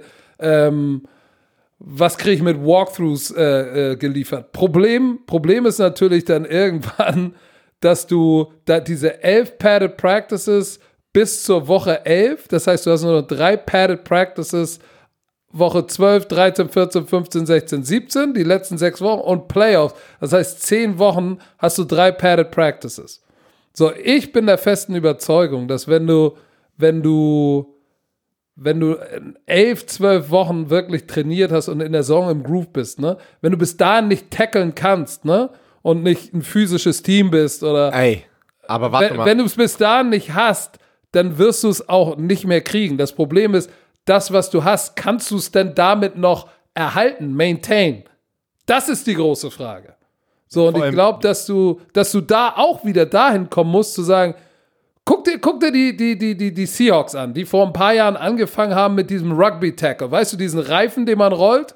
Ja. Und wie sie, so, das gab's vorher nicht. Du musst jetzt andere Wege finden, Tackling, die Fundamentals ohne dein Shoulderpad zu trainieren, musst du andere Wege finden. Das heißt, Innovation ist jetzt das, was wir Trainer brauchen. Und wer nicht innovativ ist, der bleibt stecken. Wer nicht digitalisiert, bleibt stecken. Und das, so ist halt die Evolution. Wer stehen bleibt, fällt hinten über. Und ich glaube, das müssen die Coaches lernen, dass das, was früher okay war, jetzt nicht mehr okay ist. Ich glaube tatsächlich, dass in letzter Konsequenz, dass die Attraktivität des Spiels nicht darunter leiden wird. Wenn du mehr verpasste Tackles hast, hast du vielleicht mehr Big Plays und mehr Punkte. Insofern, ich glaube, die Attraktivität wird nicht darunter leiden, aber fundamental wirst du als Trainer schon ein paar mehr Fauxpas sehen, die du früher nicht gesehen hast.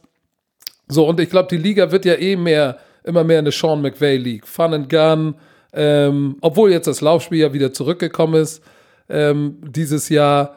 Aber tendenziell glaube ich schon, dass dein ganzer Approach, wie du dein Team angehst, der mentale Part wird so viel wichtiger. Und darauf bin ich gespannt.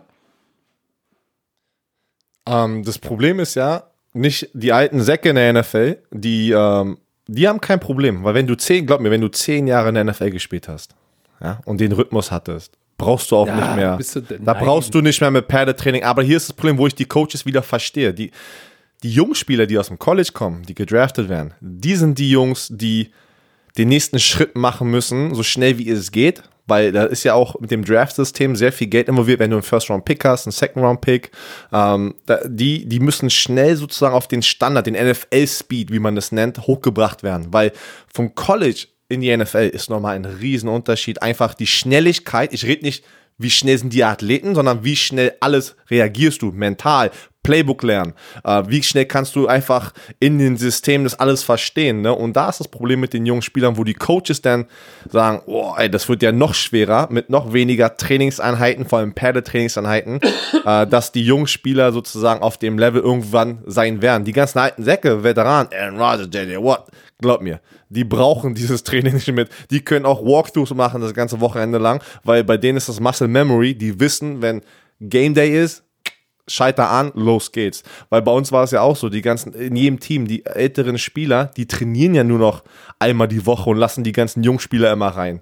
Ja, also lass auch alle Raps kriegen. Hey. Ja, und pass auf, ich kann euch auch erzählen, wie das ist. So, pass auf, du hast zum Beispiel, bei uns war es Robert Mathis. Ja, der war 34, 35, der war schon über 10 Jahre, der war, glaube ich, 11 Jahre da, wo ich angekommen bin und wo ich abgehauen bin, war er 14 Jahre in der NFL. Sein Trainer, unser Positionstrainer, war irgendwie 36 oder sowas und der ist erst seit 2 Jahren in der NFL Trainer. Es ist immer schwer, auch wenn du als junger Coach in die NFL kommst und hast dann dort die Spieler, die schon Ewigkeiten in der NFL sind. Man sieht es ja immer wieder, ne? Da braucht man wichtige Kommunikation, weil wie gehst du mit so einem älteren Spieler um und wie gehst du mit einem jüngeren Spieler um? Weil ich kam aus dem College, ja, und natürlich sitzen wir da, 10 Defensive Liner im Meetingraum und wir sind 2 Neulinge und der Rest sind irgendwie 5 Jahre plus. Rat mal, wer jedes Training angeschissen wird und jedes Training oder jedes Meeting die ganze Zeit gecoacht wird und wer nicht.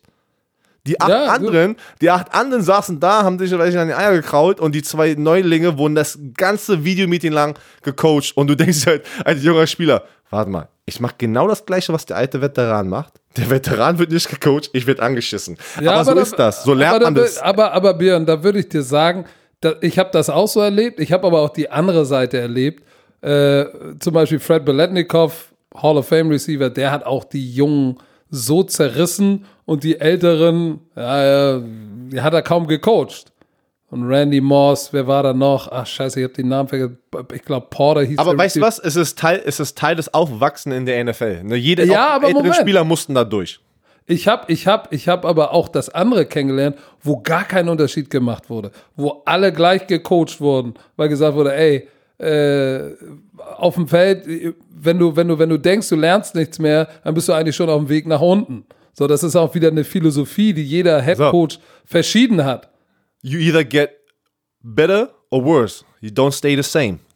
Genau. Wurde immer gesagt. So, auf jeden Fall, unabhängig davon, glaube ich, nichtsdestotrotz wird das für Trainer eine Herausforderung sein, weil du musst jetzt deine Philosophie als Trainer überdenken. Und ich würde sagen, ich habe ja den Luxus gehabt, ich habe GFL-Football gespielt, GFL gecoacht, dann NFL Europe, NFL, Nationalmannschaft in Frankreich, hier wieder zurück.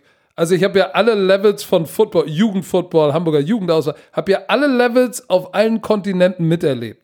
So, und das Interessante ist, dass wenn NFL-Coaches hier drüben waren, ne, die haben alle gesagt, alter Schwede, wie schafft ihr es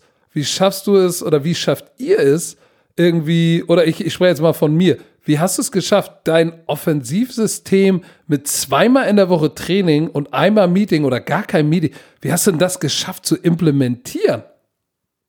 Wo ich mir gesagt habe, keine Ahnung, das machen wir hier alle so, weil das ist halt das, was wir haben. Und du musst halt einen Weg finden, deine Spieler so zu begeistern, dass sie selbst motiviert zu Hause sitzen, Huddle gucken. So, und das solltest du von Profis auch erwarten, aber du hast ja als Profi noch Meeting-Time und sowas. Also die amerikanischen Spieler, die den Amateursport nicht kennen, waren überrascht, wie viel du machen kannst, obwohl du ja eigentlich deine Spieler nicht hast. Und haben gesagt, ey, wisst ihr, ganz viele haben gesagt, ey, euer Coaching-Job ist so viel schwerer, weil ihr habt die gar nicht. Hut ab vor dem, was ihr alles umgesetzt bekommt mit so wenig Zeit. Und ich glaube, dass das für NFL-Coaches jetzt der Zeitpunkt ist, mal umzudenken und zu sagen, okay, vielleicht hole ich mir Ideen aus anderen Sportarten, von anderen Coaches auch, wie geht zum Beispiel, was muss ich psychologisch vielleicht anders machen in meiner Ansprache, wie kann ich besser Information transferieren, muss ich vielleicht einen Kurs in Kommunikation machen, muss ich mehr über Kommunikation lernen als über Football, damit ich das, was ich im Kopf habe, überhaupt umgesetzt bekomme. Ich glaube, da wird sich jetzt in den nächsten Jahren die Spreu vom Weizen trennen. Ich glaube, dass da viele junge Coaches, die bessere Kommunikatoren sind, erfolgreicher sein werden als einige, die stehen bleiben. Aber that remains to be seen. Aber definitiv sagst du als Coach erstmal, Alter, von 28 auf 16 habt ihr gesoffen? Ja, vor allem, du hast es gerade angesprochen, die älteren Coaches, es wird sehr interessant, weil die haben ein System, was sie schon 20, 30 Jahre implementieren, ne, und beibringen. Und die müssen sich jetzt, was ist manchmal, bei den Älteren ist es schwerer, sich an die neue Generation und an alles zu adaptieren. So. Pass auf, ich habe noch eine Sache. Ich wollte dir noch eine Frage stellen. Was dieses CBA denn für die Owner bedeutet? More money! Nein, die gewinnen also, immer. Die gewinnen immer. Es ist ja so, Mann, am Ende des Tages, in der NFL, das System hat von Anfang an einfach schon, die gewinnen immer. Das kannst du gar nicht anders, weil die werden niemals, guck mal, 2011 war das ja auch wieder, die Spieler haben alle gesagt, wir gehen in einen Streik zusammen. Ja? Dann kam die Offseason, die hatten keine OTAs. Ne? Und die Besitzer sind einfach hart geblieben und haben gesagt, ja okay, machen wir, dann ist es halt so, ne, boom, weil die haben die Ressourcen, ne, die verlieren natürlich Geld, wenn sie nicht spielen, aber glaub, mit denen geht's trotzdem gut. Was hast du vorhin perfekt gesagt? 65% der Spieler, die vielleicht die Chance hätten, ihr Leben zu verändern, die wären natürlich nervös, sehr nervös. Und was ist passiert 2011? Kurz vorm Trainingscamp, eigentlich kriegen alle das Gefühl, warte mal, eigentlich müssten wir jetzt im Trainingscamp sein. Ach komm, shit, let's go, Alter. Wir haben kein Geld, wir haben nicht gespart, wir haben nicht... pass auf, vor 5 Jahren in der NFL hat die NFLPA uns gesagt, oder unsere NFLPA-Leader, jedes Team hat ja einen Spieler, der sozusagen in der NFLPA-Committee drin ist, ne? Der Spieler Representative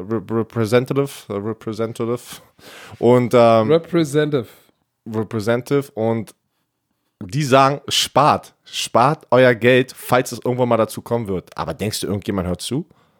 Denkst du, irgendjemand oder vor allem die jüngeren Spieler sagen, ach, in 5 Jahren, 3 Jahre ist der Durchschnitt, bin ich da gar nicht mehr da. So, dann kam das aber zu dem Punkt, die sind alle noch da, ne? Oder manche sind schon wieder weg, aber die nächsten sind da. Hat auch keiner gespart. Und dann hast du natürlich den Druck, wo du sagst, ich mache jetzt würde ja gar kein Geld machen, wie soll ich dann leben? Aber hier ist die eine Sache, was sich auch noch ändert, worüber gar nicht wirklich gesprochen wird. Ich liebe diesen Punkt. Ich hatte ja erklärt, dass du dein Jahresgehalt auf 17 Wochen, ne, geteilt bekommst. Jetzt mit der neuen CBA wird es aufgeteilt über 34 Wochen. Das heißt, du kriegst nicht mehr die großen Payments, die großen Checks. In Amerika haben die ja immer noch Checks, ne, richtige Checks. Das wird aufgeteilt über 34 Wochen, dein Jahresgehalt. Finde ich viel besser, das finden auch, da ist aber auch die Umkleidekabine gespalten, ne? 50% sagen, nee, ich will mein Geld sofort alles haben, ne? Und die anderen sagen, ey, das wäre besser für die jüngeren Spieler. Aber dann sag doch mal, wann fängt's an und wann hört's auf? Hört's mit dem League Year auf im März und beginnt mit Training Camp? Das steht hier jetzt nicht, aber es muss ja so sein. Oder nach dem Training Camp, Regular Season. 8 Monate. The new system will allow them to collect paycheck for 8 months. Ja, also 8 September, keine Oktober, Ahnung. November, Dezember, Januar, Februar, März, April. Also steht eigentlich wahrscheinlich August, September, Oktober, November, Dezember, Januar, Februar, aber ich finde, glaub mir, ich bin zum Beispiel ein Fan davon, weil März. Weil du hast, sonst hast du in 4 Monaten Einkommen, ja, es ist sehr viel Geld, aber ich rede jetzt auch wieder in der Situation in der NFL. Da sind viele junge Spieler, die wissen manchmal nicht, wie sie mit dem Geld umgehen sollen, und dann sind sie, wenn sie 3 Jahre gespielt haben, nach 3 Jahren danach sind ja 75% der NFL-Spieler pleite. Ne? Da waren auch die ganzen schlaueren Spieler, sagen, wir müssen ein System für die jungen Spieler kreieren, ne?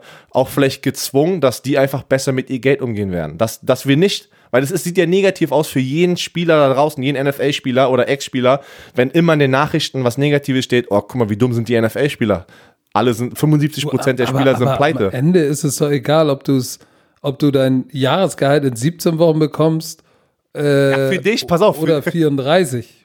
Für dich, oder für viele Spieler. Monaten oder in pass auf, 5. Ich denke nicht, das ist wirklich ein Riesenunterschied, weil wenn du diese großen Summen bekommst, denkst du, guck mal, du bist ein Spieler, ne? Ein junger Spieler aus dem College. Du gehst durch den Draft, gehst in OTAs, das sind ein paar Wochen, wo du nicht bezahlt kriegst, nochmal so ein Per Diem, ne? Und dann kommen die ersten Checks rein. Dann denkst du, boah, so wird das Geld die ganze Zeit einfließen, ne? Weil es ist halt eine Menge Geld auf einmal. Dann kommt die Offseason, wo du 6 Monate nichts verdienst, und dann sind die meistens immer schon pleite und wissen gar nicht, wo, weil sie dann gleich natürlich sich ein fettes Haus, ein fettes Ding, da bringt keiner denen das bei, wie die mit dem Geld umgehen sollen. Verstehst du, was ich meine? Das ist das Problem. Ja, du, ich bin ja auch dafür. Ich bin glaub dafür. Mir, du, ich, also die meisten Leute würden auch damit umgehen können, ob ich jetzt viel Geld bekomme gleich oder das aufgeteilt wird, aber da sind einfach viele Leute wieder, die es nicht hinkriegen, und da war halt auch über die Jahre immer, wie machen wir das? Wie können wir das den Jungs, ja, anscheinend haben die das jetzt ein bisschen forciert, ne, dass sie das so aufbauen in der neuen CBA. Ich bin Fan davon, muss ich sagen.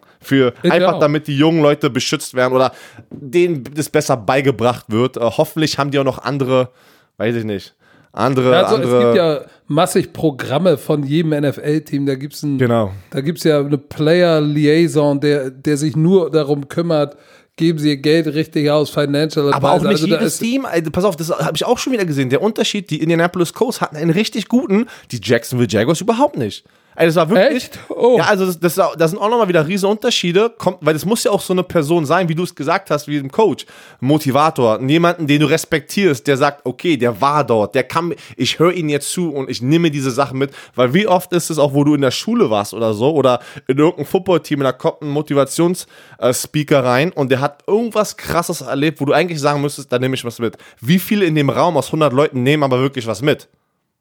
Ja, du musst, ich kenne das auch so, dass es immer ein ehemaliger Spieler ist, der well respected ist, ja, der in dem Team und in dem Franchise, unabhängig wer der Headcoach ist, der ist da schon ein paar Jahre, schon ein paar Headcoaches überlebt, so kenne ich das eigentlich, dass der dann derjenige ist, der Verbindungsmann zu den Spielern ist, mit dem sie auch über Finanzen und der schickt sie dann auch weiter zu einem Financial Advisor und hakt dann auch nach, warst du da, wie ist das strukturiert, erzähl mal. Aber ist auch interessant, dass da jedes Team unterschiedlich ist. Ich kenn's nur so, aber ich war ja auch nur bei 3 Teams. Pass auf. Insofern. Was ja auch noch interessant ist, das ist schon echt gut, so einen Spieler, also so einen Typen zu haben, aber ich habe auch wieder gesehen, wie denn die Spieler das ausnutzen und gar nicht mehr selbstständig werden, weil die gehen dann nur noch zu dieser Person hin und finden nicht mehr alleine Wege, die wie sie sich den Arsch abwischen. Genau, da war dann jede Woche, war der bei uns bei den Indianapolis Colts, war der Typ, wer möchte sein Auto gewaschen bekommen? Ich hole jetzt jemanden hierher auf das Trainingsgelände und dann könnt ihr eure Fetten... Ja, aber das ist dann der Typ, der muss dann auch sagen, pass mal, der muss dann monitoren, wie sehr, weil sein Job ist ja, die zur Selbstständigkeit nicht zu erziehen, genau, aber zu leiten. Und wenn sie nicht mal ihr Auto waschen können, dann macht er auch was falsch. Das ist das Problem. Manchmal wirst du dann zu, okay, wir könnten echt Stunden. Pass auf, wir sind jetzt schon 1:26. Ja, wir müssen. Lass uns doch bitte das Fazit ziehen. Was bedeutet dieses CBA für Football als Ganzes? Guck mal, ich versuche das jetzt mal ganz groß zusammenzufassen. Für uns als Fanspieler, für den Sport, was bedeutet das? Für dich, in deinen Augen? Für mich, beide Seiten mussten was geben, beide Seiten haben was bekommen. Ich denke trotzdem für den Sport American Football, vor allem in der Situation in Deutschland mehr Spiele, mehr Aufmerksamkeit, ne, haben wir noch mehr Chancen, diesen Sport hier in Deutschland wachsen zu lassen. Bin ich ein Fan von. Vor allem auch mit dem extra Regular-Season-Spiel soll ja auch noch die Idee sein, dass vielleicht jedes Team ein internationales Spiel pro Jahr macht. Ja, war auch schon mal eine Idee, was da rausgeschmissen wurde. Also ich denke, mit mehr Aufmerksamkeit, mehr Spiele, die Saison wird dadurch ein bisschen länger, ne? Denke ich, ist es schön für American Football, für uns Fans, die das jetzt genießen von der Couch aus. Dem kann ich so nur beipflichten. Ich habe dem gar nichts zuzusetzen, außer dass wir werden sicherlich nochmal die Tage vielleicht das ein oder andere Thema auch bezüglich CBA nochmal auf unserem YouTube-Kanal nochmal besprechen. Vielleicht, falls da nochmal Ideen kommen, falls ihr noch was sagt, Mensch, da war was unklar, ruhig mal hier unter posten, uns was schicken und dann können wir vielleicht nochmal auf dem Football Bromance TV-Kanal in einem 2-Minute-Drill darauf eingehen. Für die, die sagen, 2-Minute-Drill ist viel zu kurz. Ja, aber die Langversion gibt's hier, da gibt's kurz nochmal, kurze Antworten, kurze Meinung. Aber ich krieg dich noch dazu ein bisschen länger, 2 Minuten kriegen wir noch. Ja, vielleicht kommen wir irgendwann zu 4-Minute-Offense. Wer weiß. Wir fangen ja gerade erst an mit unserem Kanal. Gebt uns ein bisschen Zeit und das Feedback. Dann lernen wir mit euch. Wir wachsen mit euch und lernen mit euch. Ich hoffe, wir haben für euch die CBA, NFLPA und die ganze Situation mal erklärt, zusammengefasst. Es hat jetzt ein bisschen länger gedauert.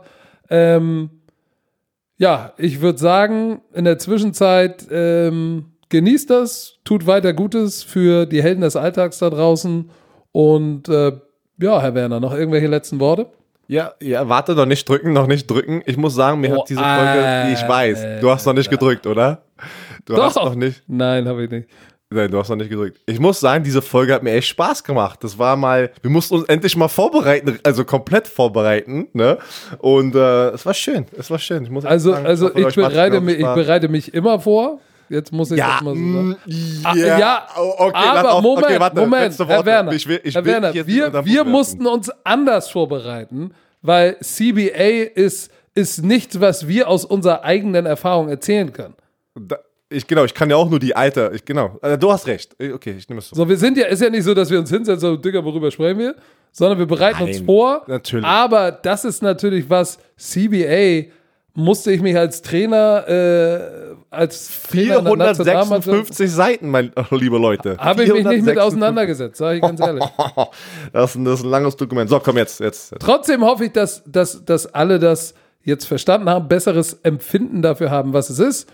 Und in diesem Sinne sage ich, Herr Werner, noch irgendwelche letzten Worte? Tschö, Mittel.